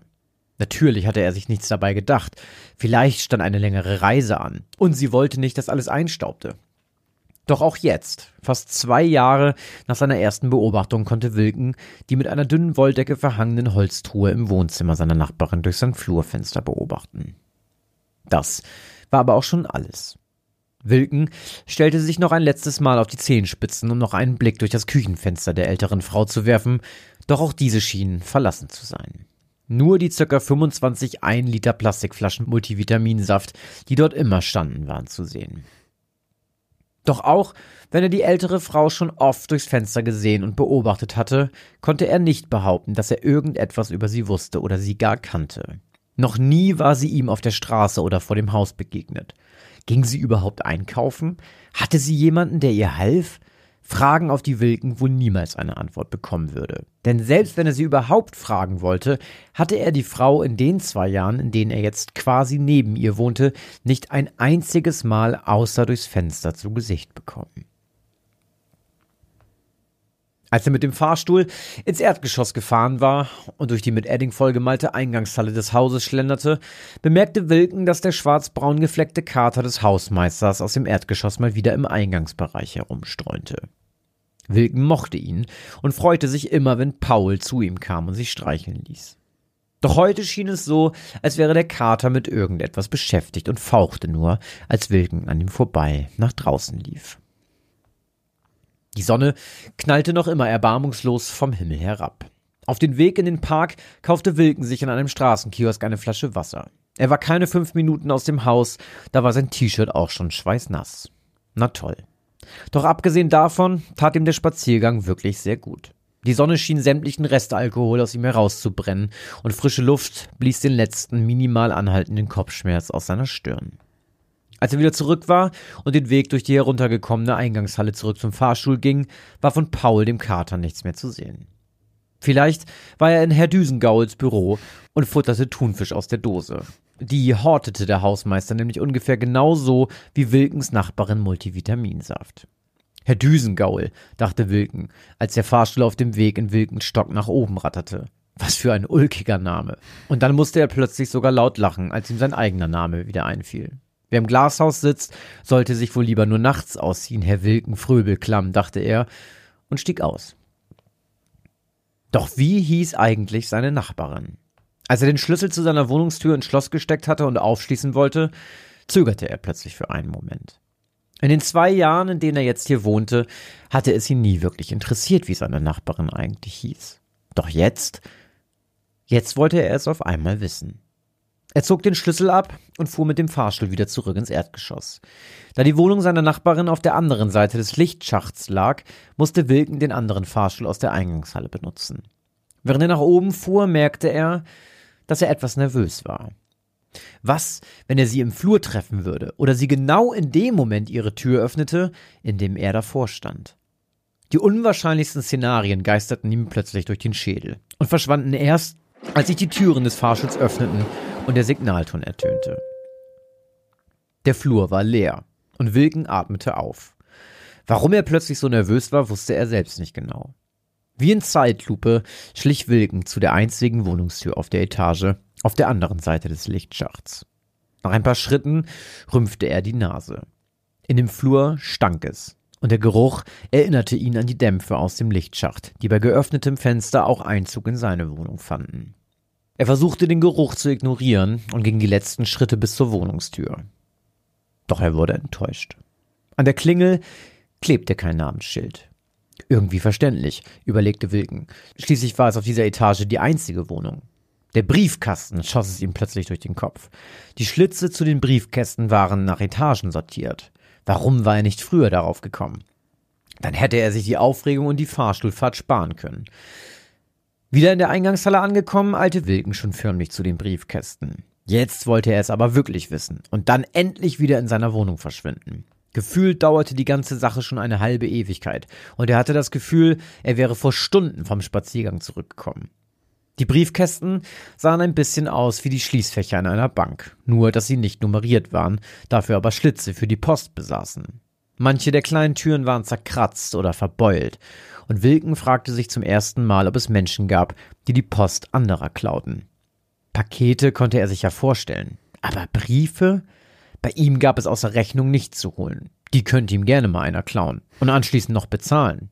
Aber wer verschickte denn noch Geld mit der Post? Er merkte, dass er erneut sein Ziel aus den Augen verlor und konzentrierte sich wieder auf die Briefkästen vor sich. Insgesamt waren es zehn. Fünf Stockwerke auf beiden Seiten des Lichtschachts mit jeweils einer Wohnung. Wilken fand den seinen in der dritten Reihe von unten. Dann musste die kleine zerschlissene Metalltür links neben seiner der Briefkasten seiner Nachbarin sein. Ein kleines einlaminiertes Schild klebte auf dem vergilbten Metall. Darauf stand in gut leserlicher Schrift der Name Drängelstein. Frau Drängelstein, flüsterte Wilken und war froh, sein Ziel endlich erreicht zu haben. Jetzt hatte er einen Namen zu der sonst unbekannten Frau, die in zerfledderten Lumpen durch ihre Wohnung huschte, die sie scheinbar nur zur Hälfte bewohnte. Zufrieden fuhr Wilken mit dem Fahrstuhl zurück in seine Etage und kehrte zurück in seine Wohnung. Der Tag verging und Wilken versackte mehr oder weniger im Wohnzimmer auf dem Sofa. Auch wenn er nicht mehr wirklich unter den Folgen der letzten Nacht zu leiden hatte, blieb der Tag ein typischer Katersonntag. Es gab Essen vom Lieferdienst, einen Binge-Marathon seiner Lieblingsserie und jede Menge Süßkram. Doch um Punkt 23.30 Uhr schaltete Wilken den Fernseher aus. Es war Zeit fürs Bett, denn morgen musste er früh raus und wieder zur Arbeit. Da es für diese Uhrzeit noch immer relativ mild draußen war, stand das Fenster zum Lichtschacht noch immer offen. Ein Krachen durchschlug plötzlich die Stille in Wilkens Wohnzimmer. Es schien von draußen, von gegenüber zu ihm hereinzudringen. Sofort flitzte Wilken zum Flurfenster und schaute nach unten in den Lichtschacht. Doch dort sammelten sich nur die leeren Dosen und etwas Papiermüll. Nichts, was den Lärm hätte auslösen können. Dann war es plötzlich wieder zu hören. Und jetzt konnte Wilken auch genau sagen, dass das Geräusch aus dem offenstehenden Flurfenster von gegenüber kam. Doch zu sehen war nichts. Er lehnte sich noch ein Stück mit dem Oberkörper aus dem Fenster, um besser in das Küchenfenster spähen zu können, doch das Ergebnis blieb das gleiche. Die Lichter im Hause Drängelstein waren aus. Doch gerade als Wilken das Zimmerfenster zu seinem Flur verschließen und ins Bett gehen wollte, drang von gegenüber ein weiteres Geräusch.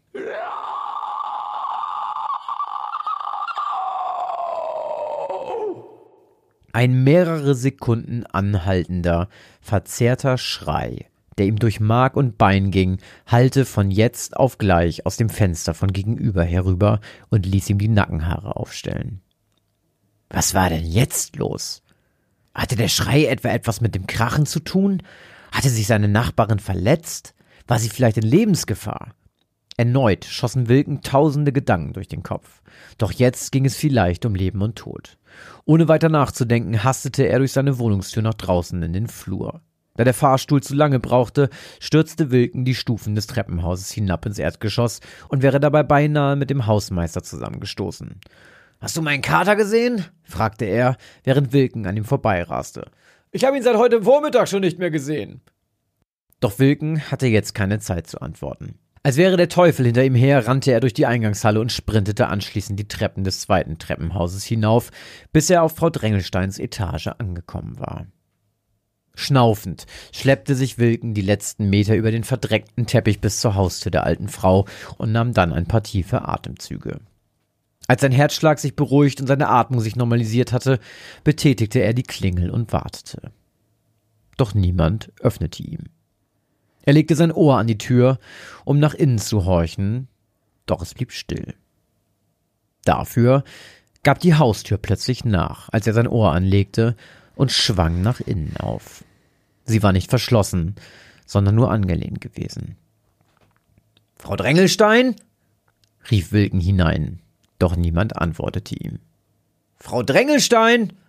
wiederholte er, doch sein Rufen blieb erneut unbeantwortet. Sachte drückte er die Wohnungstür weiter auf. Als der Spalt groß genug war, steckte er seinen Kopf hindurch und spähte in den langen Flur. Drinnen war es finster. Nicht eine einzige Lampe war eingeschaltet.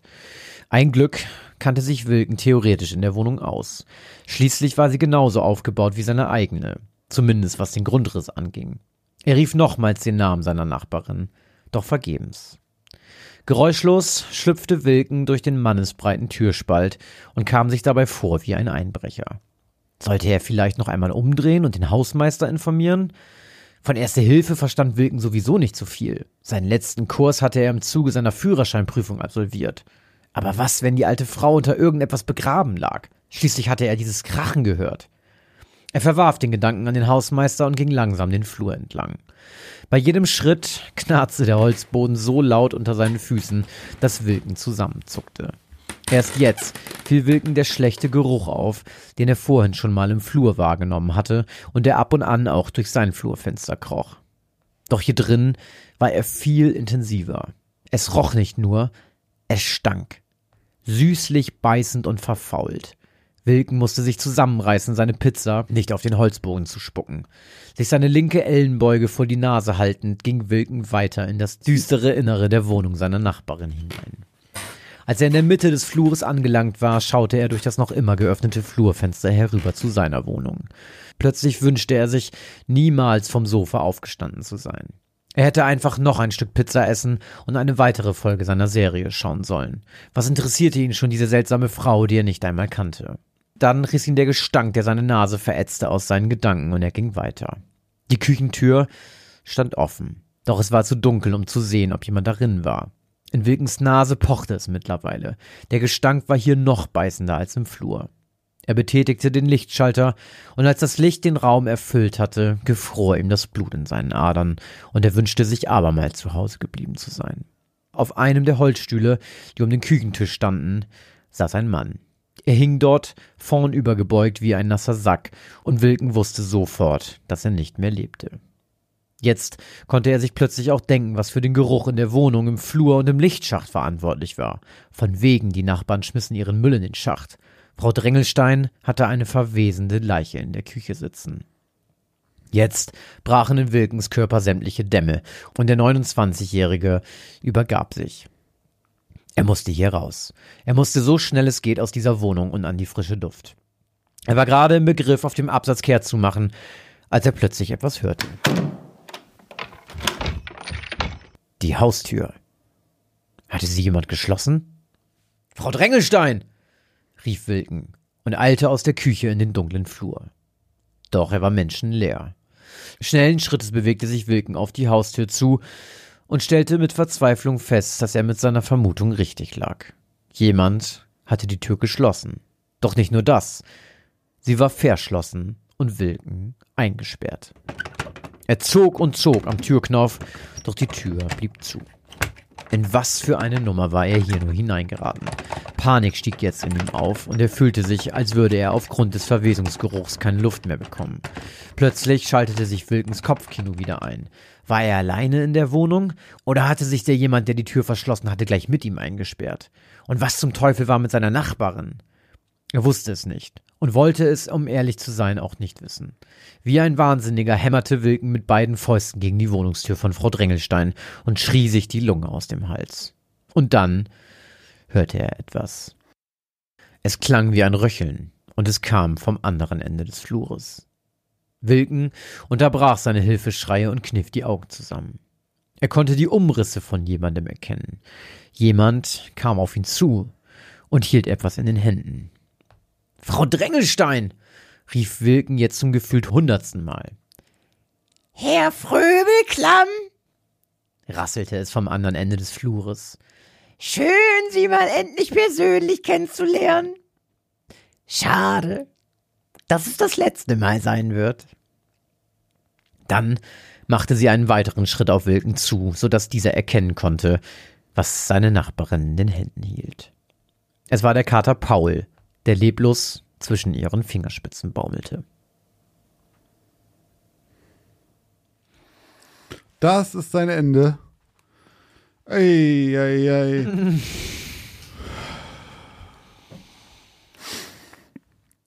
Also mit dem Hausmeister der Katze habe ich natürlich starke Mrs. Norris-Vibes von Harry Potter.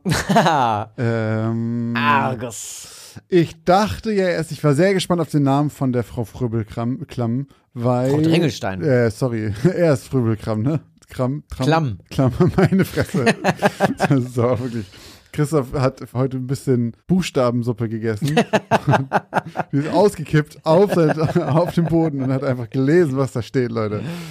Ich dachte erst, wir gehen hier in eine Vampir-Richtung. Oh. Und ich dachte, du machst so einen Alucard-Move. Ähm, dass ihr Nachname rückwärts gelesen dann irgendwas ergibt. Wie bei Dracula. Ja, kannst ja mal probieren, was da rauskommt. Ich weiß ja jetzt schon wieder nicht mehr, wie die Drängelstein. Drängelstein, ja, das kannst du nicht rückwärts lesen.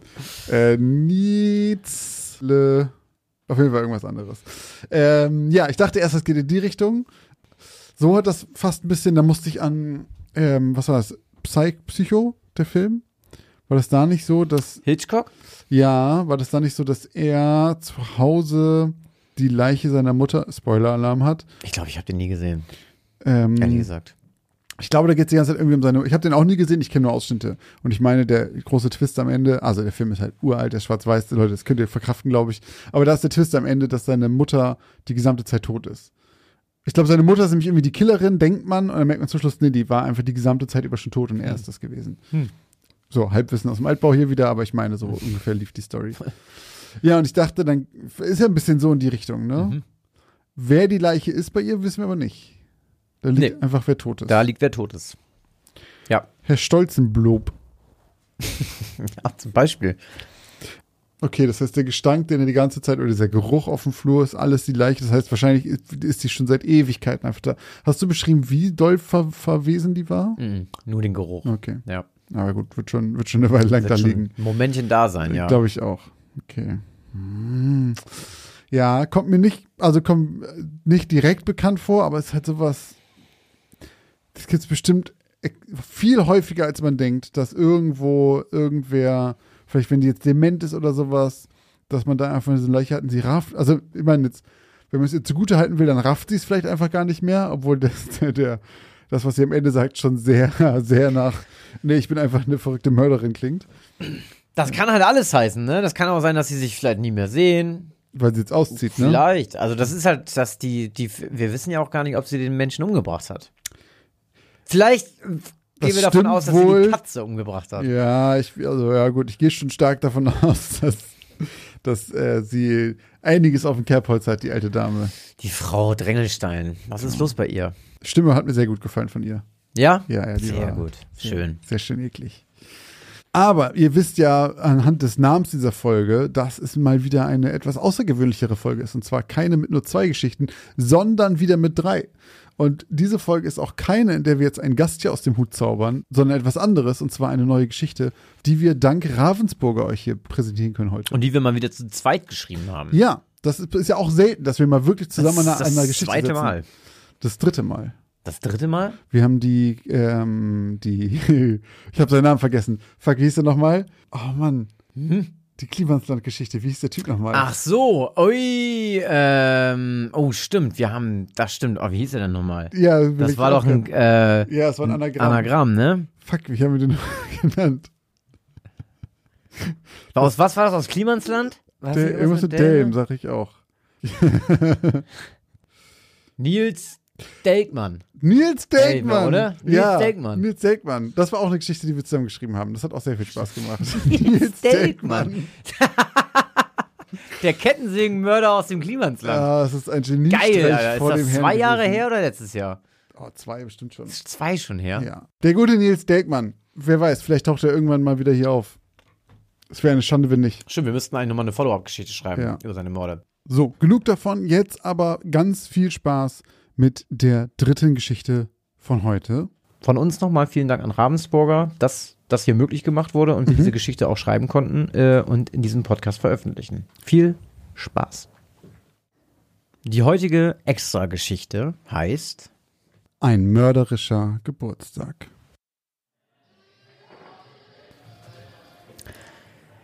Dicker Zigarrenqualm waberte durch die nur schummrig beleuchtete Bar und formte sich unter der niedrigen Decke zu einer dicken Wolke zusammen, die den Besuchern zunehmend die Luft abschnürte. Erneut paffte Percy an seinem braunen Glimmstängel und blies eine dichte Wolke des im Licht bläulich schimmernden Zigarrendunstes aus seinen Lungen und griff nach seinem Kristallglas.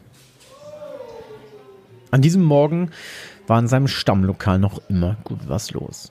Trinker, Taugenichtse und Kleinganoven drückten sich in den Räumlichkeiten der dubiosen Bar herum, die bei Touristen verschrien war. Percy hingegen konnte sich keinen besseren Ort vorstellen, um nach Feierabend abzuschalten. Auch heute hatte er hier mal wieder die Nacht zum Tag gemacht und saß so auch um 6 Uhr morgens noch hier. Seit über 30 Jahren arbeitete der hagere Mann, der Stoppelbart und Fedora-Hut trug, beim Morddezernat. Und das, was er dort tagtäglich zu sehen bekam, konnte er nicht bei einem Glas Rotwein und einem Teller gedünsteten Gemüse am heimeligen Esstisch verarbeiten. Hier ging das viel besser. Doch es gab noch einen weiteren Grund, warum Percy diese Spielunke liebgewonnen hatte und inzwischen selbst zum Inventar gehörte. Sie half ihm dabei, seinen Scharfsinn nicht zu verlieren. Er hatte einen Blick fürs Detail, für Dinge, die andere übersahen. Kleinigkeiten, die wichtig waren, um das große Ganze in einem Mordfall zu erkennen. Bei der Arbeit nannten sie ihn Jigsaw, weil er jedes noch so kleine Detail, jede Kleinigkeit wie Puzzleteile behandelte und Stück für Stück zusammensetzte. Als Percy in dieser Nacht durch die Tür gekommen war, war ihm der sich etwas zu aufmerksam umsehende Kerl an der Bar direkt aufgefallen. Ein Taschendieb. Den Blickkontakt mit Percy hatte er natürlich gemieden. Dafür war ihm aber vermutlich sofort die kleine Beule in Percys Innentasche der Jacke aufgefallen, in der er garantiert Percys Portemonnaie vermutet hatte. Im hinteren Teil der Bar, wo kaum noch etwas von der gedämpften Musik, die gespielt wurde, ankam, drückten sich zwei üble Burschen herum, die eine Partie Billard um etwas Einsatz spielten. Zehn zusammengerollte Fünfziger lugten aus einem der Löchern des Billardtischs hervor. Die Tätowierungen der Männer ließen eindeutig darauf schließen, dass beide gesessen und berüchtigten Gefängnisgangs angehört hatten. Percy nippte an seinem Negroni und schloss genussvoll die Augen.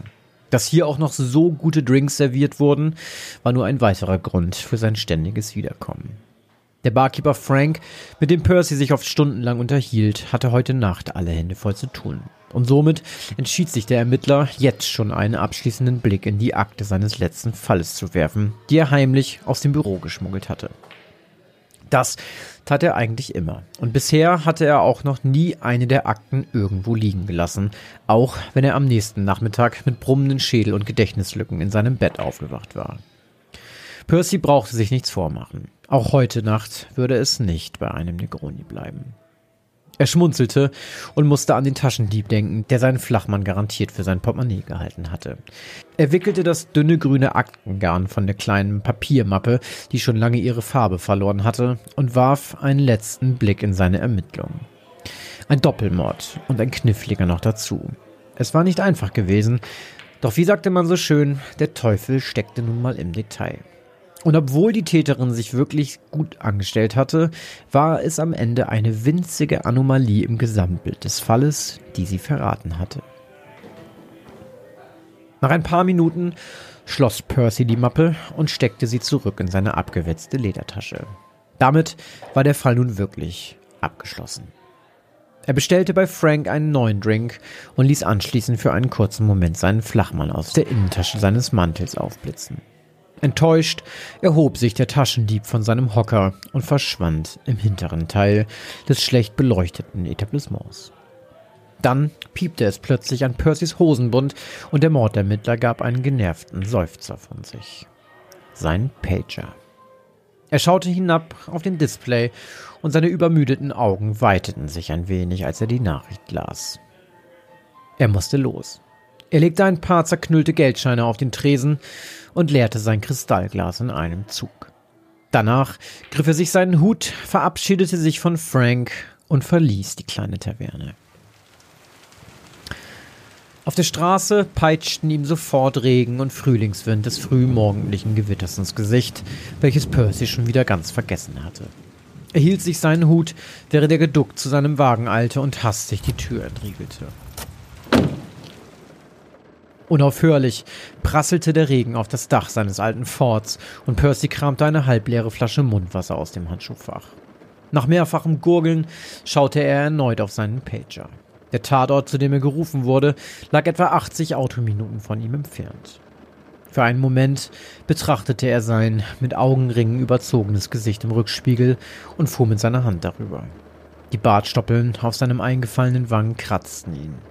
Er stellte fest, dass er lange nicht mehr so ungesund ausgesehen hatte und entschied sich auf dem Weg, noch an einer Tankstelle anzuhalten, um seinem Gesicht mit Hilfe eines starken Kaffees wieder ein bisschen mehr Farbe zu verleihen.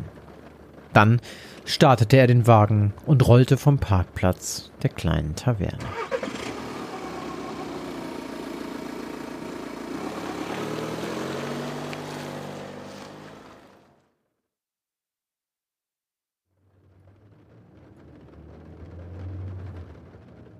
90 Minuten und einen halben Pappbecher tiefschwarzen Koffeins später lenkte der Mordermittler seinen alten Ford durch das edelverzierte Tor einer Auffahrt, an dem seine Kollegen bereits warteten und ihn nach einem kurzen Blick in die Fahrerkabine durchwinkten. Der Regen prasselte unentwegt auf das alte Dach des Wagens, wodurch es im Inneren des Forts klang wie in einer Blechtrommel. Mittlerweile stand die Sonne am Himmel und versuchte verzweifelt einen Weg durch die dunklen Unwetterwolken zu finden. Allerdings schaffte sie es nur hier und dort mal, einen kleinen hellen Hoffnungsschimmer in die verregnete Tragödie um Percy zu schicken, bevor sie von blitzenden Türmen aus Wolken zurückgedrängt wurde. Percys Ford schleppte sich noch immer die lange Auffahrt des Anwesens hinauf, während es in seinem Gehirn bereits ratterte. Ihm war die Adresse auf seinem Pager direkt aufgefallen. Nicht, dass er irgendwen, der hier wohnte, kennen würde. Ganz im Gegenteil. Alleine die edel gepflasterte Straße zu befahren, hatte sich in seinem rostigen Wagen schon illegal angefühlt. Hier verkehrten nur die Reichsten der Reichen, eingeschlossen in ihren pompösen goldenen Käfigen, versteckt hinter mannshohen Hecken und edlen Mauern und stets nur unter ihresgleichen. Das galt für sie alle. Allen voran aber das Opfer des heutigen Morgens. Eduard Thonbach. Thonbach, dachte sich Percy abfällig. Ein Name, der einem vermutlich so manche Tür öffnen konnte. Die einzige Tür, die sich für Eduard jedoch noch öffnen würde, war die Heckklappe eines Leichenwagens. Er hatte den Namen des Großindustriellen schon oft gelesen, meist in Verbindung mit Artikeln über Expansion, Fusion oder dem Bundeskartellamt. Es hatte ihn nie interessiert. Das war eine Welt für sich. Die Welt der Reichen und Schönen, der Industriemagnaten und Monopolisten. Percy bevorzugte die dreckigen Spelunken seiner Nachbarschaft, in der die Menschen noch ehrliche Halunken und Ganoven waren. Als Percy das Ende der Auffahrt erreichte, parkte er den Wagen vor dem Monumentalbau der industriellen Familie. Beinahe ein Dutzend Polizeiwagen parkten dort ebenfalls. Natürlich. Wenn in Franks Bar einer den Löffel abgeben würde, würden sich wohl kaum mehr als zwei Beamte finden, die sich der Sache annahmen. Aber wenn der alte Tonbach aus den Latschen kippte, war gleich Großalarm. Und Percy karrte man natürlich auch vom anderen Ende der Welt dafür heran. Grummelnd stapfte der übermüdete Ermittler durch den Regen zum Eingang des Hauses. Seine abgewetzte Ledertasche hatte er gar nicht erst aus dem Auto mitgenommen. Vor der Tür versperrte ein junger Beamter Percy den Weg. Entschuldigung, Zutritt hier nur für Befugte aufgrund von laufenden Ermittlungen, gab er auswendig gelernt und trotzdem holprig von sich. Percy würdigte ihn keines Blickes und schob ihm statt zu antworten seinen halbleeren Pappbecher von der Raststätte in die Hand, tippte gegen sein Fedora und drückte sich an ihm vorbei ins Haus. Verdattert und mit dem kalten Kaffeebecher in der Hand wollte der Beamte gerade lauthals protestieren, als ein älterer Kollege ihn an der Schulter fasste. Lass gut sein, Johnson. Das ist Jigsaw. Der ist immer so drauf. Aber leg dich besser nicht mit ihm an. Muss ein schwieriger Fall sein, wenn sie ihn extra dafür rangeholt haben.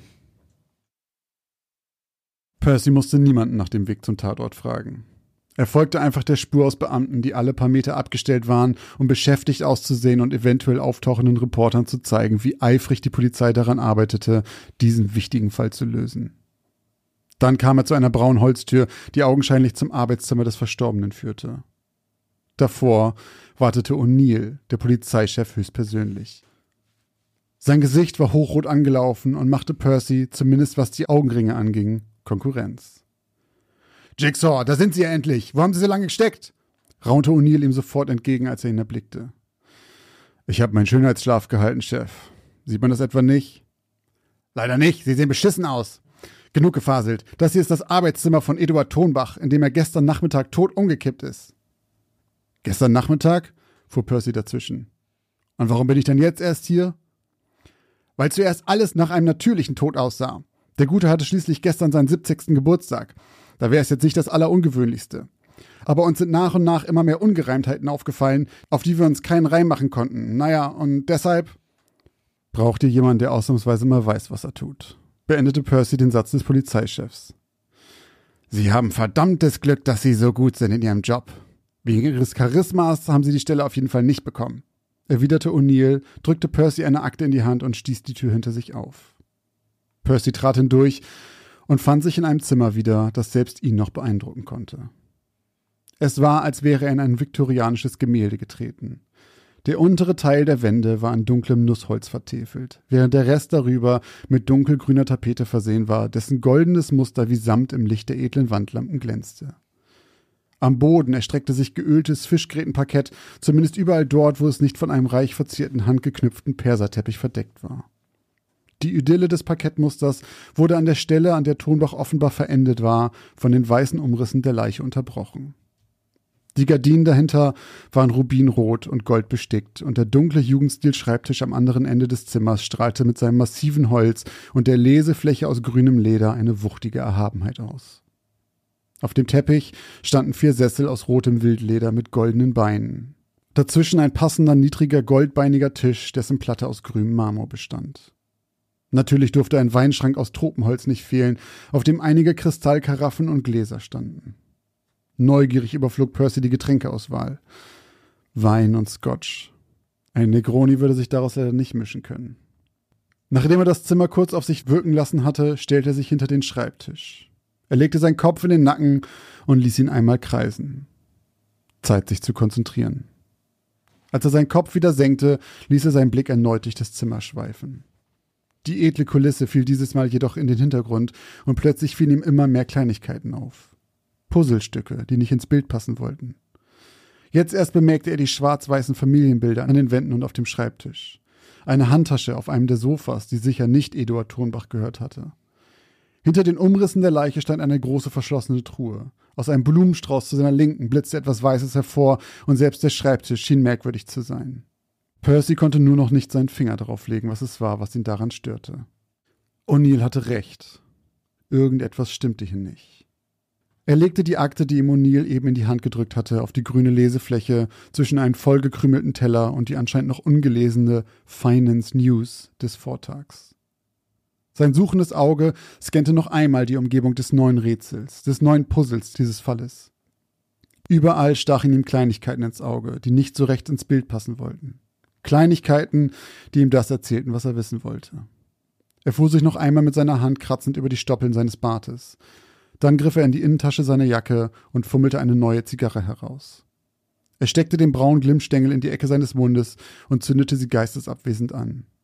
Während sein Blick über die Zähne schweifte, paffte er kräftig an seiner Kubana. Dicker Qualm, der im Licht der Schreibtischlampe bläulich schimmerte, waberte aus seinen Backen.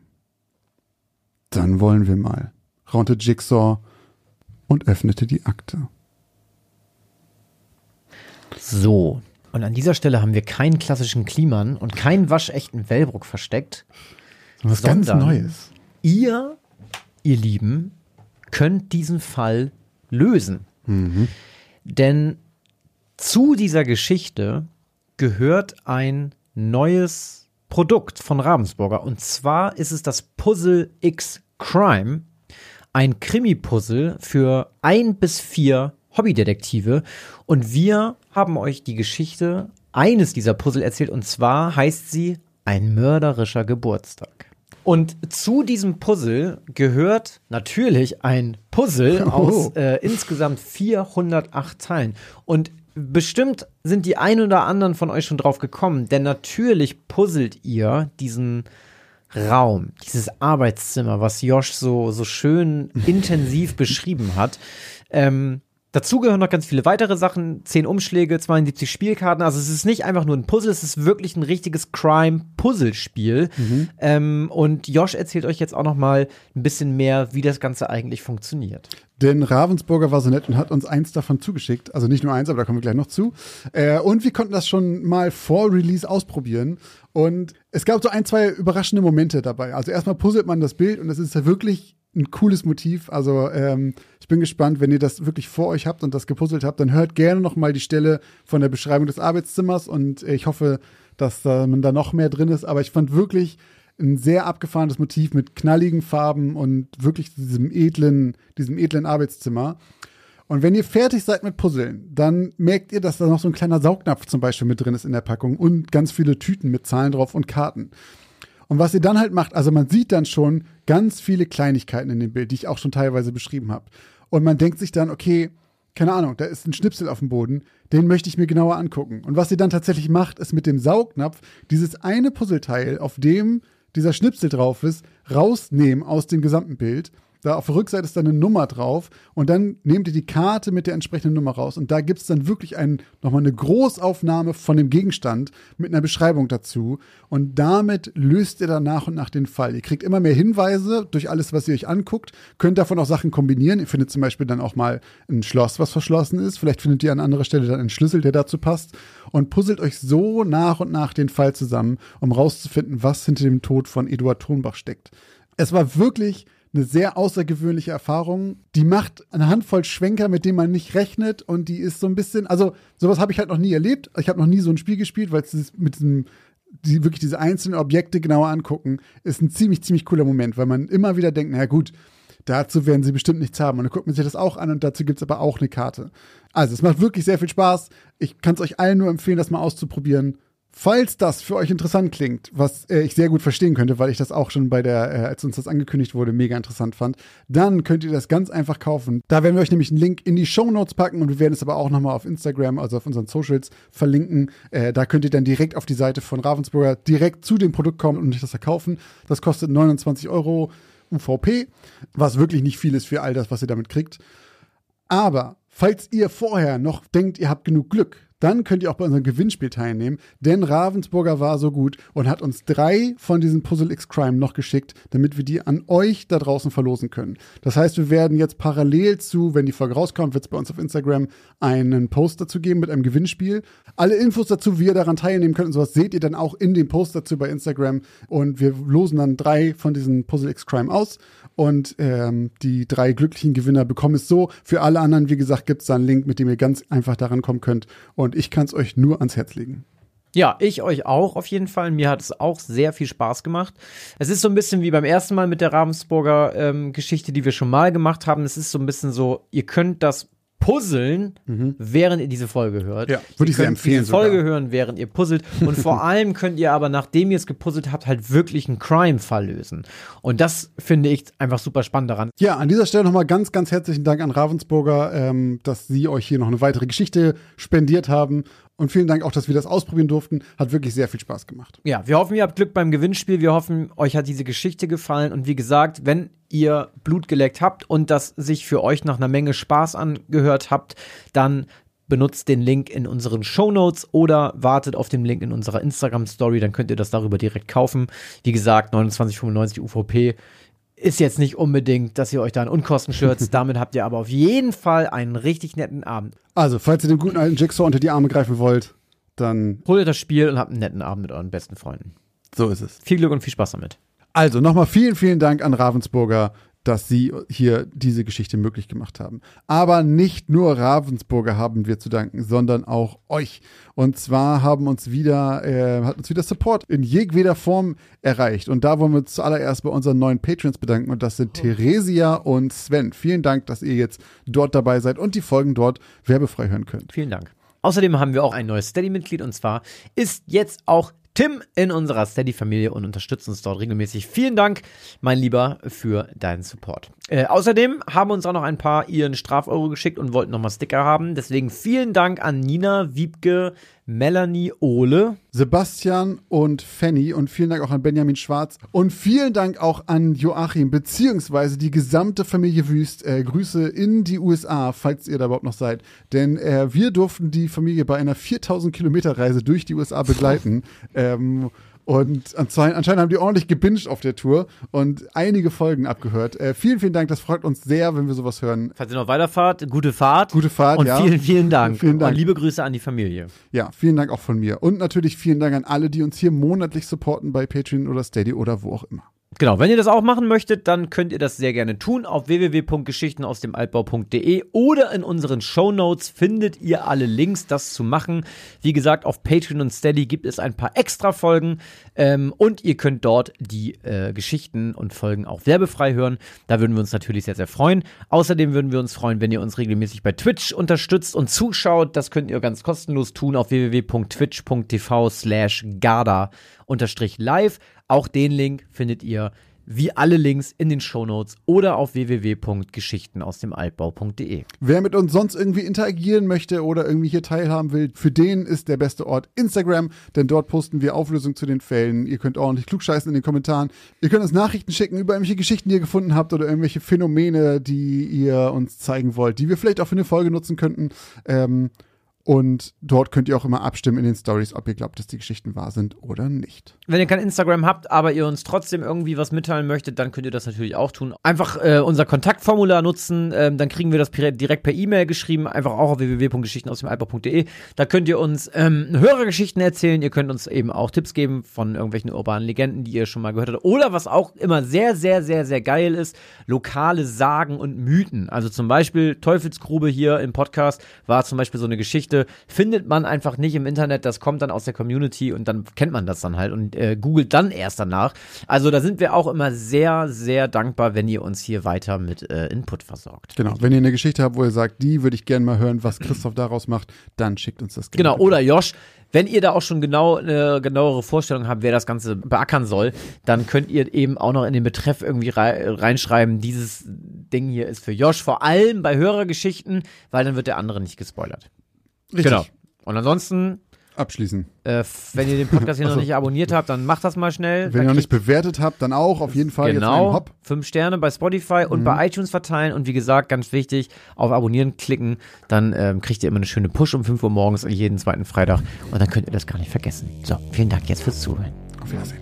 Vielen Dank fürs Zuhören und bis zur nächsten Geschichte aus dem Altbau.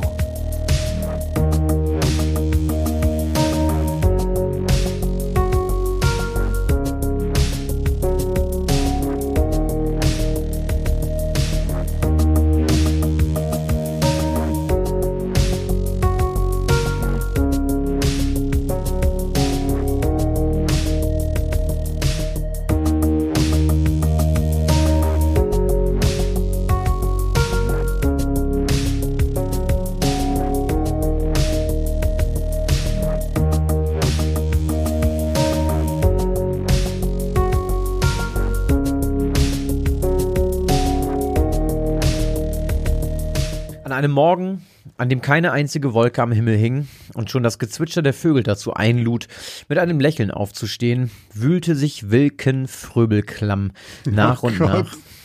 Das ist nicht dein Scheiß.